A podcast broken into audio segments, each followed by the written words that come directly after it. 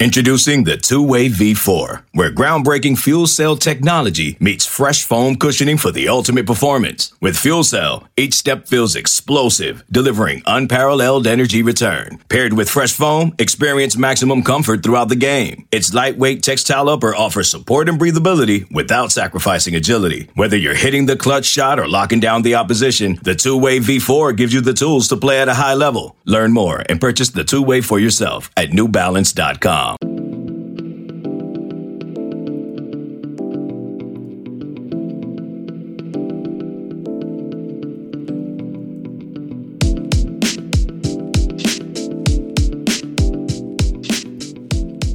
Welcome in to the Hoist the Colors podcast, the latest edition of the HGC podcast. As always, I am the host, the publisher of hoistthecolors.net, Stephen Igo. Excited to bring you this edition as we continue our position previews. Again, preseason camp rolling right along. So uh, we are very busy on the website with a ton of practice reports, quotes from Mike Houston, quotes from players lots of player access early this camp, which has been very refreshing to kind of get some different perspectives, along with talking to head coach Mike Houston. We've also already talked to offensive coordinator uh, Donnie Kirkpatrick, defensive coordinator Blake Harrell, and special teams coordinator and outside linebackers coach Tim Daoust. So we've had a lot of coverage, a ton uh, to, to discuss, a ton of conversation going on on the Hoist the Colors message board. We're interacting there. We're out at the practice field. We're taking pictures. We're posting photo galleries. We're doing practice reports. So a ton going on. And then, of course, we've got our position previews on the podcast, trying to knock out uh, at least one a week, uh, probably you know two every uh, every week going forward as we count down the days to September 2nd. We are just 22 days away. It's hard to believe from the season opener in Charlotte as Appalachian State and East Carolina will go at it inside Bank of America Stadium on that Thursday night. So today we are talking offensive line. We're going to round out the offense with the offensive front. And I'll be honest, in the past, I have not been excited to talk about ECU's offensive line just due to the struggles of the, the program in the trenches. But this year in particular, I am very excited to discuss the offensive line. Uh, I'm rolling solo today so it'll be a, a, a briefer discussion than in past uh, position previews, but we've got some questions on the Hoist Colors message board I'll be getting to.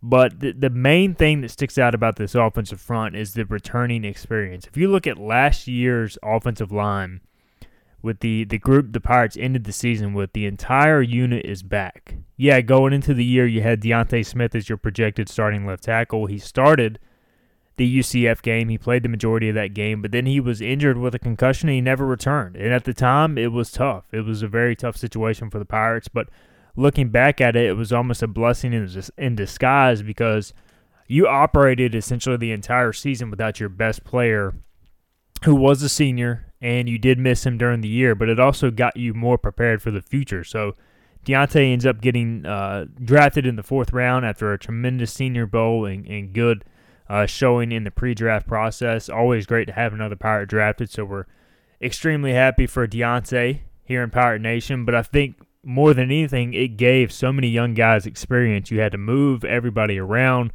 to compensate for the loss. You had to throw some guys into the fire that weren't necessarily ready, and the results were not pretty at times. In fact, early in the season, the results were downright ugly. If you look at Pro Football Focus's numbers, especially for that first game against UCF, and then man, the, the Georgia State game, it, it was rough. ECU got whipped pretty badly up front, and looking back at it, it's not a surprise. You had Nishad Strother, who was a first year starter, trying to play tackle for the first time in his career.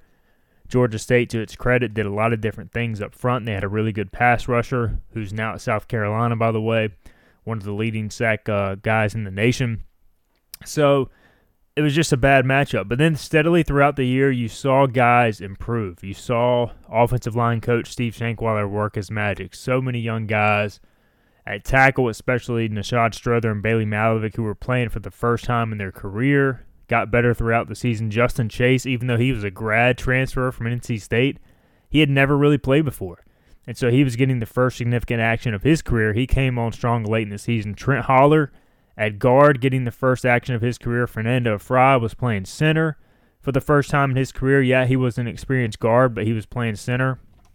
And so that took some time to to make that adjustment. And then Avery Jones, a transfer from North Carolina, another guy who highly recruited kid out of high school but had never played before. So you really had almost an entire new offensive line. You know, Sean Bailey at guard, who rotated a lot with Holler, was really the one guy who had played a lot at his specific position. So it was a, a, a learning experience on the job training, so to speak, for ECU's offensive line. And by the end of the year, if you look at Pro Football Focus's grades, look, I'm not an offensive line expert, but I trust, and I don't think Pro Football Focus is always 100% right with their grading because you know it is uh, subjective at the end of the day, and they don't know what every what goes in every single play. But more times than not, they grade if a guy gets beat, if a guy does his job, etc. So the grades are fairly accurate. And for you look at ECU's offensive line, really, they had two very bad games: the Georgia State game and the Cincinnati game late in the year, which we all know how good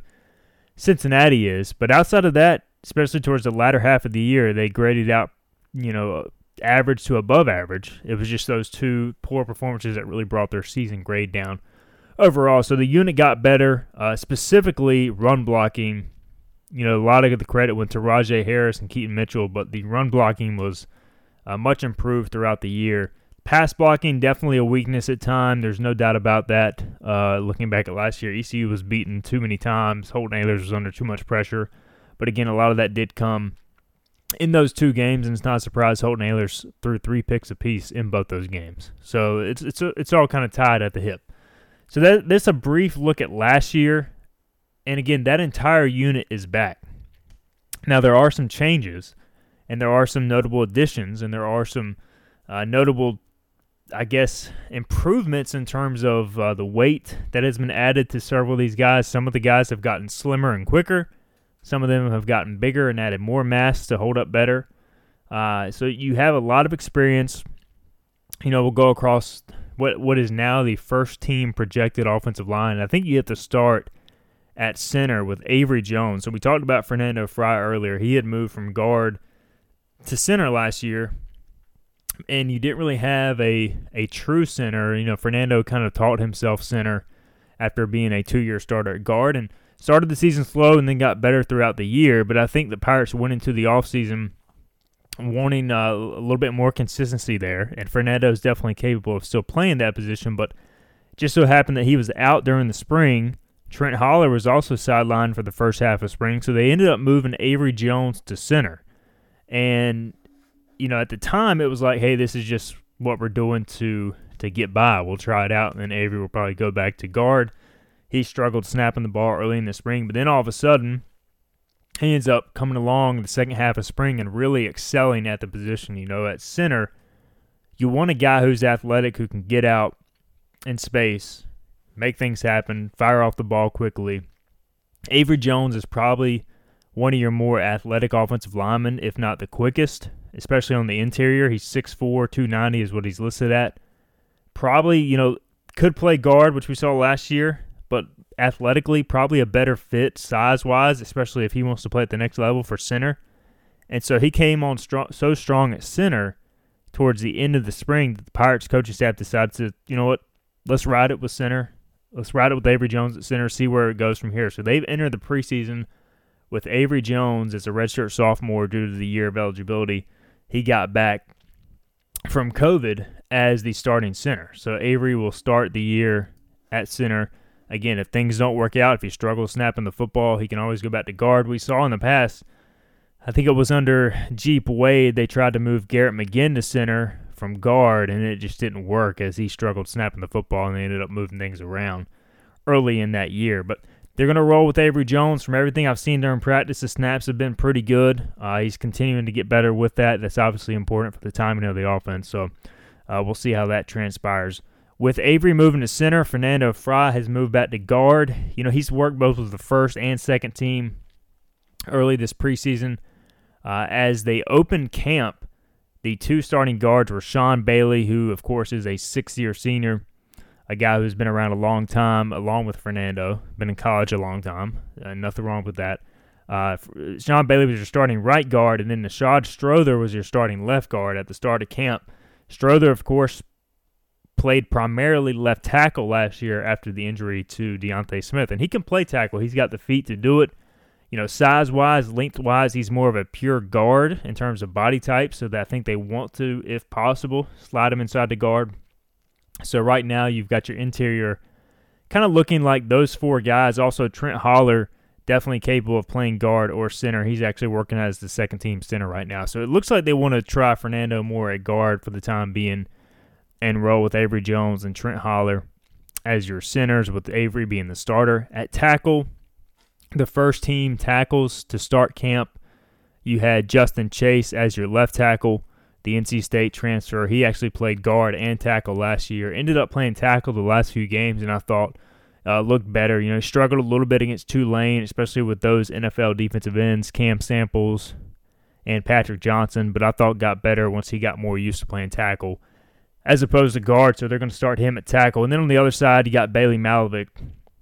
And the two interesting things with these guys is Justin Chase has slimmed down some to add more quickness to his footwork, whereas Malovic has gone from weighing near 250 to weighing near 300 pounds. And I'll tell you what, Bailey Malovic looks like a completely different guy on the practice field this preseason. I mean, that is one of the first things you notice if you go to practice. And uh, the offensive line as a whole, it's like a small army. They have so many bodies over there, which in itself is incredible to think about based upon where they were upon Mike Houston's arrival in December of 2018, where they had virtually no depth.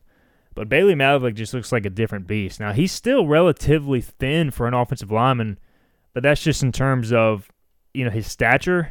He's much more thicker, especially in the top half. He's added considerable mass to his arms and to his frame. Last year, he just got bull rushed too many times. Mike Houston told us on the podcast earlier this offseason that at one point I think he weighed in at 245, and that's just not sustainable for a Division One offensive tackle. And so now he's back closer to 300. And honestly, guys, with his length and his athleticism, if he can maintain that weight, or even add more to it and show showcase a year of, of, of film that's strong, he has a shot to play in the professional ranks if he can put a put some good film together. So uh, this is a, a, huge development for the Pirates. The question with Malovic was always could could we get his weight up to near 300 pounds to where it's sustainable that he can hold up against American Athletic Conference defensive ends because he just got beat too much last year based on power He's got the athleticism and length, and now that he's got that mass, I think he's got a chance to really, to really improve as a pass blocker, which we know was an issue last year. Other players to watch at tackle: uh, second-year guy in Walt Stribling, who is essentially a redshirt freshman. He played one game last year. Probably needs a little bit more development, but could play right now. Rob Vanderlaan, uh, the transfer from Oregon State, pretty big athletic kid, near 300 pounds. Uh, you know, again, a serviceable tackle could step in and play if needed. I think could do a, a, pretty good job. And the big development was the return of Noah Henderson, who's been fully cleared to return to football activities. He started the end of the 2019 season. I thought it was one of the team's better, bigger, physical, talented tackles, and then he missed all of last year due to a back injury. He was the projected starting right tackle entering the year, never played and so you lost D'Ante Smith, you lost Noah Henderson, and Noah Henderson's injury really left his football future up in the air. And it turned out that uh, he did get cleared this preseason, so he's back now practicing. He's been worked in slowly. He's gotten a couple of first team reps. Has also worked with the second team. He's got some rust. He's definitely need, needing to, to to knock off, and so we'll see what his role is. But I think I don't know if you can count on him at this point if you're the coaching staff, just because you want to be careful with his his comeback, but it certainly adds to the depth at tackle, which has been a concern in the past. So those are kind of your five guys you're looking at at offensive tackle. Again, Nishad Strother could probably slide out and play tackle again if needed, but I think they want to leave him at guard right now. So on the interior, you have a lot of bodies. Really, just a ton of young linemen. We talked about Avery Jones at center, Trent Holler at center, Fernando Fry can play guard. Isaiah Foot's a young guy that can play guard. Hampton Ergles, a, a preferred walk on that can play guard, and they're pretty high on. Sean Bailey. We talked about Richard Pierce is a young freshman who uh, probably physically could play right now if he could handle things mentally. He's got a very strong body. Um, so you're pretty set on the interior. Isaiah Foot, a redshirt freshman that they really like long term, could play some guard. Jaquez Powell, another young guy who's got a chance long term. So the interior is pretty set, and we'll get more into each of those guys long term. Uh, but it's just a ton of bodies right now on the offensive line. Uh, Everett's another young uh, third year guy who has, has made a position change to uh, offensive guard who has gotten some second team work as well. So um, lots uh, lots of long term upside, lots of short term ability as well for the Pirates. You've got some walk ons in the program who have who have really stuck it out and meant a lot. Uh, Colin Jennings, Grayson Lewis, uh, Nick Bernhard, uh, just a number of guys that Grant Copeland's a second year walk on, John Ross Edwards. So the offensive line room as a whole right now as deep as anybody in terms of sheer numbers, and, and Coach Shankweiler has quite a lot to work with. So we'll dive more into each of these guys. We've got a number of questions on the Hoist the Colors message board. First, we're going to take a quick break, and then on the other side, we'll dive into those questions and answer some of those topics as we return on the Hoist the Colors podcast. Okay, picture this. It's Friday afternoon when a thought hits you. I can spend another weekend doing the same old whatever, or I can hop into my all new Hyundai Santa Fe and hit the road. With available H-Track all wheel drive, and three row seating, my whole family can head deep into the wild. Conquer the weekend in the all new Hyundai Santa Fe. Visit HyundaiUSA.com or call 562 for more details. Hyundai, there's joy in every journey. This episode is brought to you by Progressive Insurance. Whether you love true crime or comedy, celebrity interviews or news, you call the shots on what's in your podcast queue. And guess what? Now you can call them on your auto insurance too with the Name Your Price tool from Progressive. It works just the way it sounds. You tell Progressive how much you want to pay for car insurance, and they'll show you coverage options that fit your budget. Get your quote today at progressive.com to join the over 28 million drivers who trust Progressive. Progressive Casualty Insurance Company and Affiliates. Price and coverage match limited by state law. All right, welcome back to the Hoist the Colors podcast. Rolling right along in our offensive line positional preview. We'll dive into our questions as we look towards wrapping up the show. Uh, EC, we got a couple of weightlifting questions right off the bat, and I'll be honest, it's a situation where they don't give us that information, so I'm honestly not sure one way or the other how to answer these. But we have a question about who can squat the most from ECU, DC, and also um, does anybody bench press 400 pounds? Again, I don't know. I would think that you have a couple of candidates that squat a lot, and some of the older guys like Sean Bailey, I know has been on record for a pretty powerful squat. And so, guys who have been in the program, typically the upperclassmen or, or more of your your uh, top squat guys, I would assume Avery Jones is pretty strong given his frame as well. Um, you know, I know Richard Pierce for a freshman has been cited as one of the strongest guys pound for pound on the team. So again, they don't make that information readily available. Otherwise, I would have more of an answer for you. I'm still working on trying to get some with Big John. He's tough to to nail down for an interview. So hopefully at some point we can do um, some more details there. Uh, Jim G seventy one. He asked, "What is your guess?" On who the two deep will be in 2022. Just curious on what freshmen and redshirt freshmen could start in 2023. Um, so this is an interesting one. Let me think about this for a second.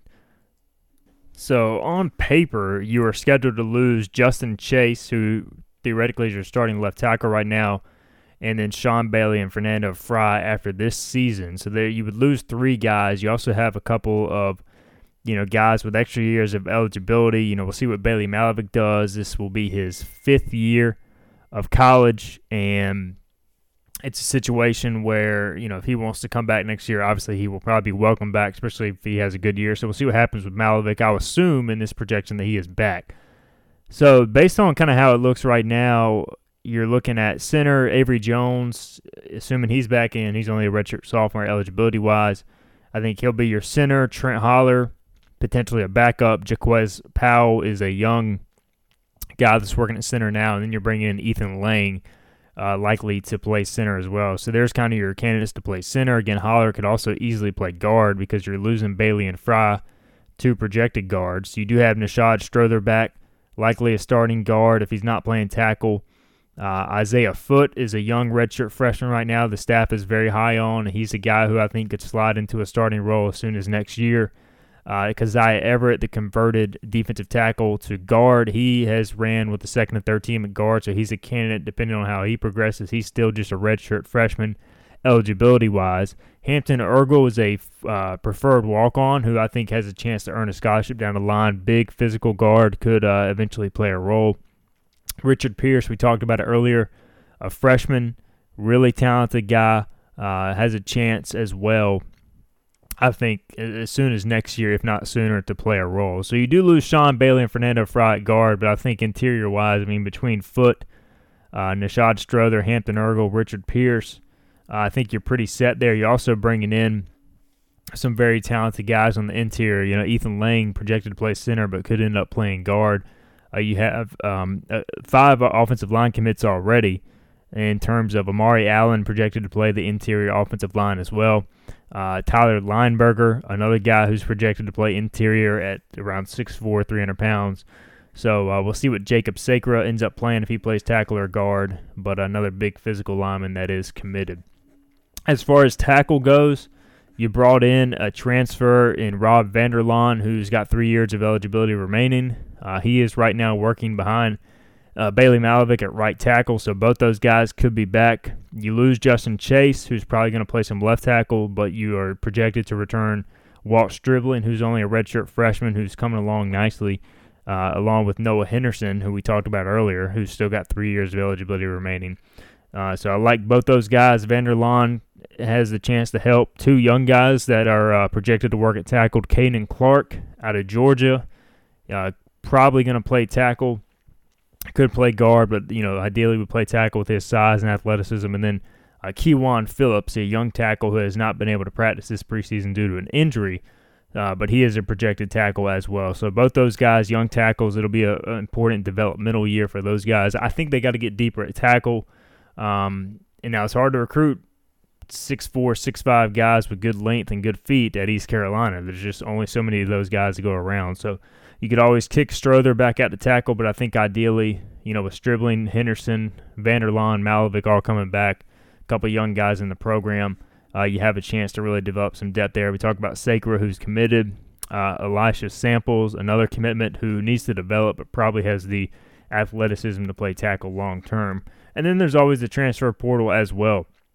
I mean, you can always try and find an offensive lineman or two in the portal, depending on how things go in the offseason. But I think overall the depth right now looking good. I mean, you do lose three guys to graduation, but I think the younger guys in the program right now have just as much much upside, if not more. So I do like uh, how it looks for the next number of years, as long as I can keep these guys healthy and in the program and keep them developing. Uh, Eastview Pirate 99, he says, since the coaching staff feels that multiple players are interchangeable at positions, can you discuss what players fit better in certain slots? For example, how many players do the coaches feel that can legitimately play center? How many players do they feel can contribute at guard? How many players do they feel can contribute at tackle? This will help us understand what the depth is. Also, from this list, which of these players do the coaches feel like are ready to contribute if called on for game one? Uh, all good questions. Uh, 99. I think, you know, more than likely tackle. The guys that are locked in at tackle for sure. Bailey Malovic, I mean, he is a pure tackle. I think Noah Henderson is pretty much a pure tackle. Justin Chase is a guy who could play either. Uh, I think Walt Stribling, they want to stick him at tackle.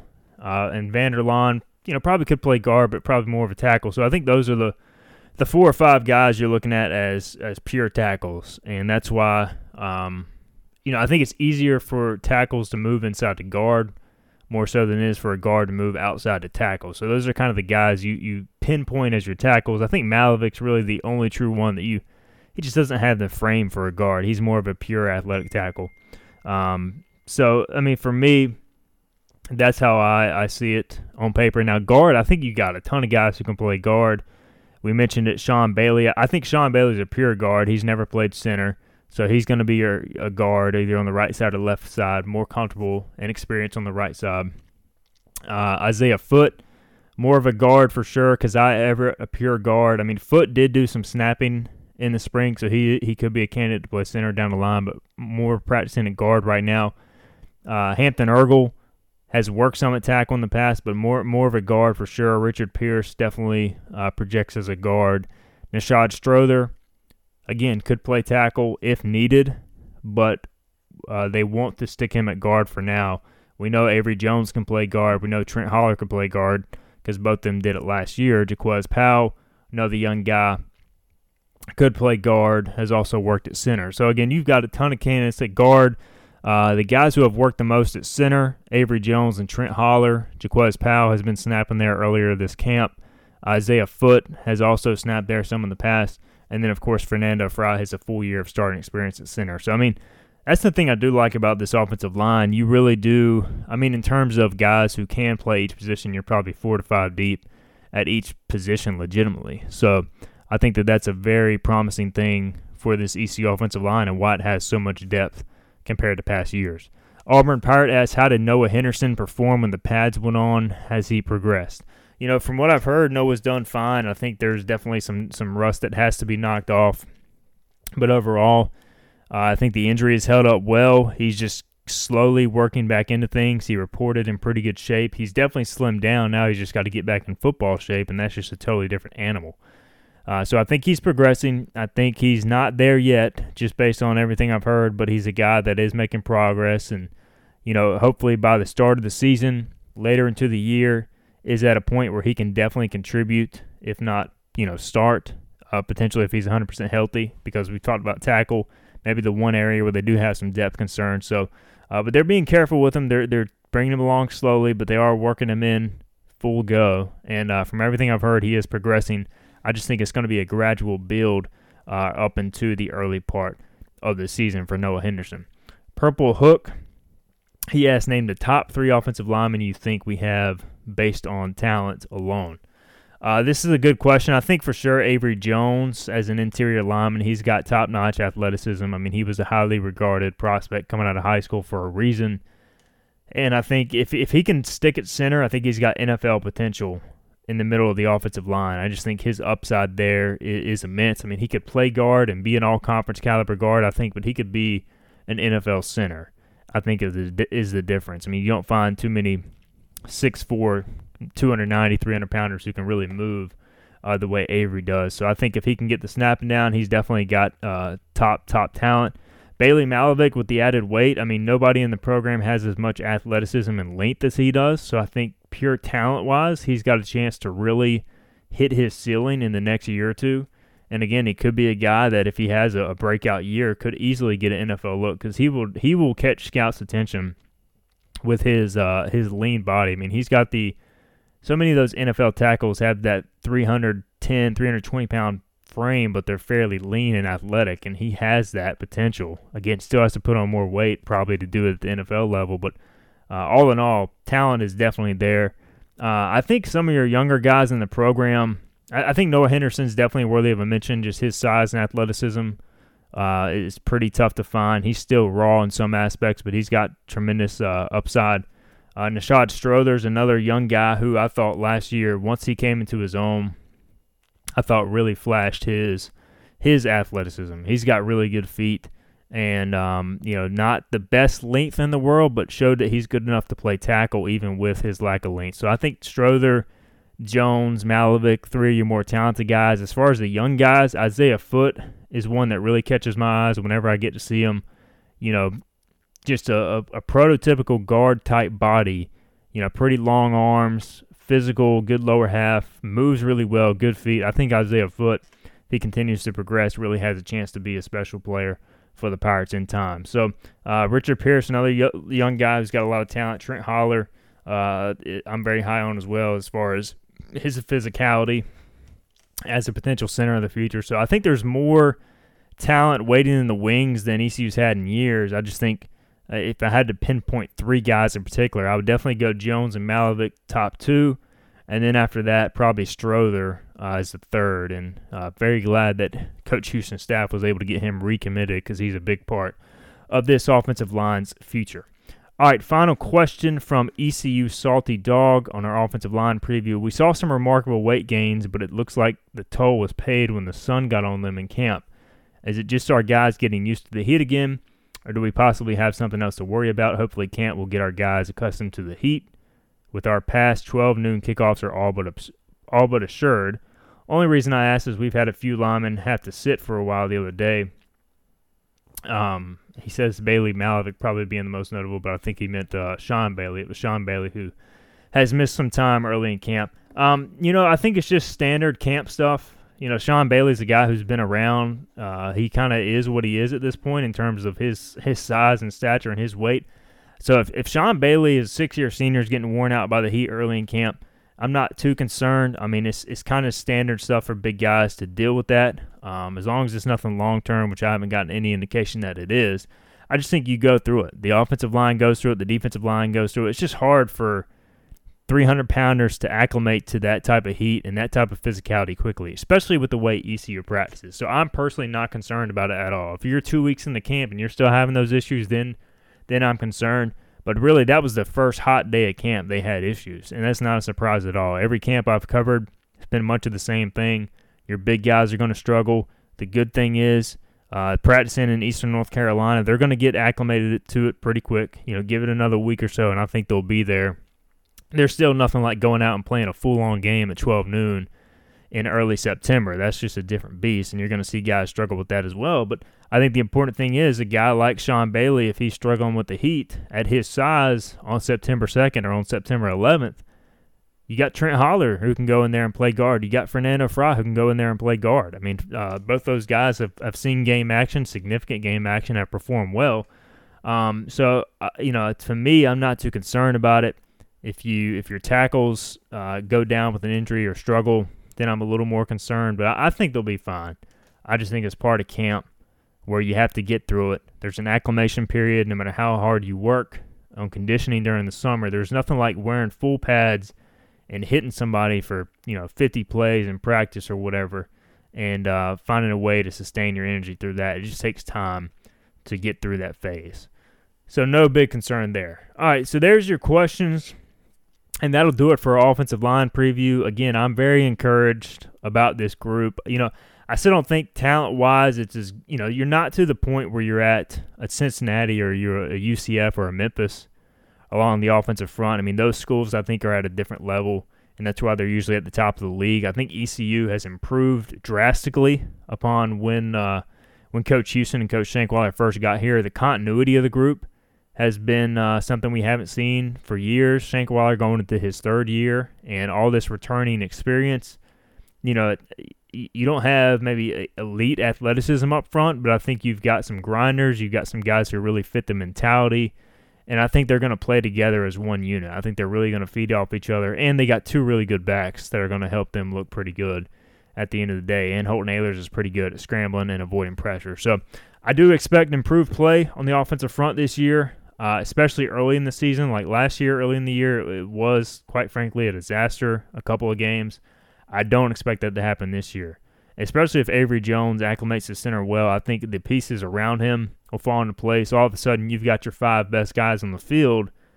If Jones is at center and Strothers at guard, uh, who are, probably that's two of their better natural positions compared to when they were playing guard and tackle respectively last year. So I think that'll make a big difference.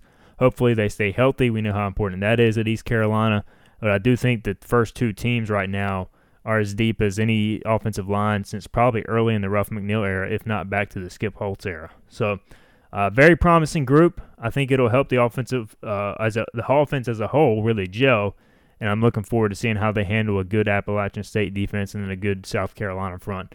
The first two games when we'll know a whole lot more. All right, that'll do it for our offensive line preview. Again, thank you guys for tuning in. Uh, we get we have a ton of coverage up on hoistthecolors.net of practice, of camp We'll continue to roll that out in the days ahead. We'll be back out later at practice this week. And then leading up to the first scrimmage on Saturday, we'll have complete coverage of that, of preseason camp. So, ton more to go. 22 days away as we record this. Uh, maybe if you're listening to it on Thursday, it's 21 days, or if you're listening on Friday, 20 days from kickoff. Uh, we are getting there, folks. Stay tuned. It'll be here before you know it. Appreciate you guys listening and tuning in. You've been listening to the Hoist the Colors podcast. We'll be back with the D line preview soon enough, and we'll talk to you then.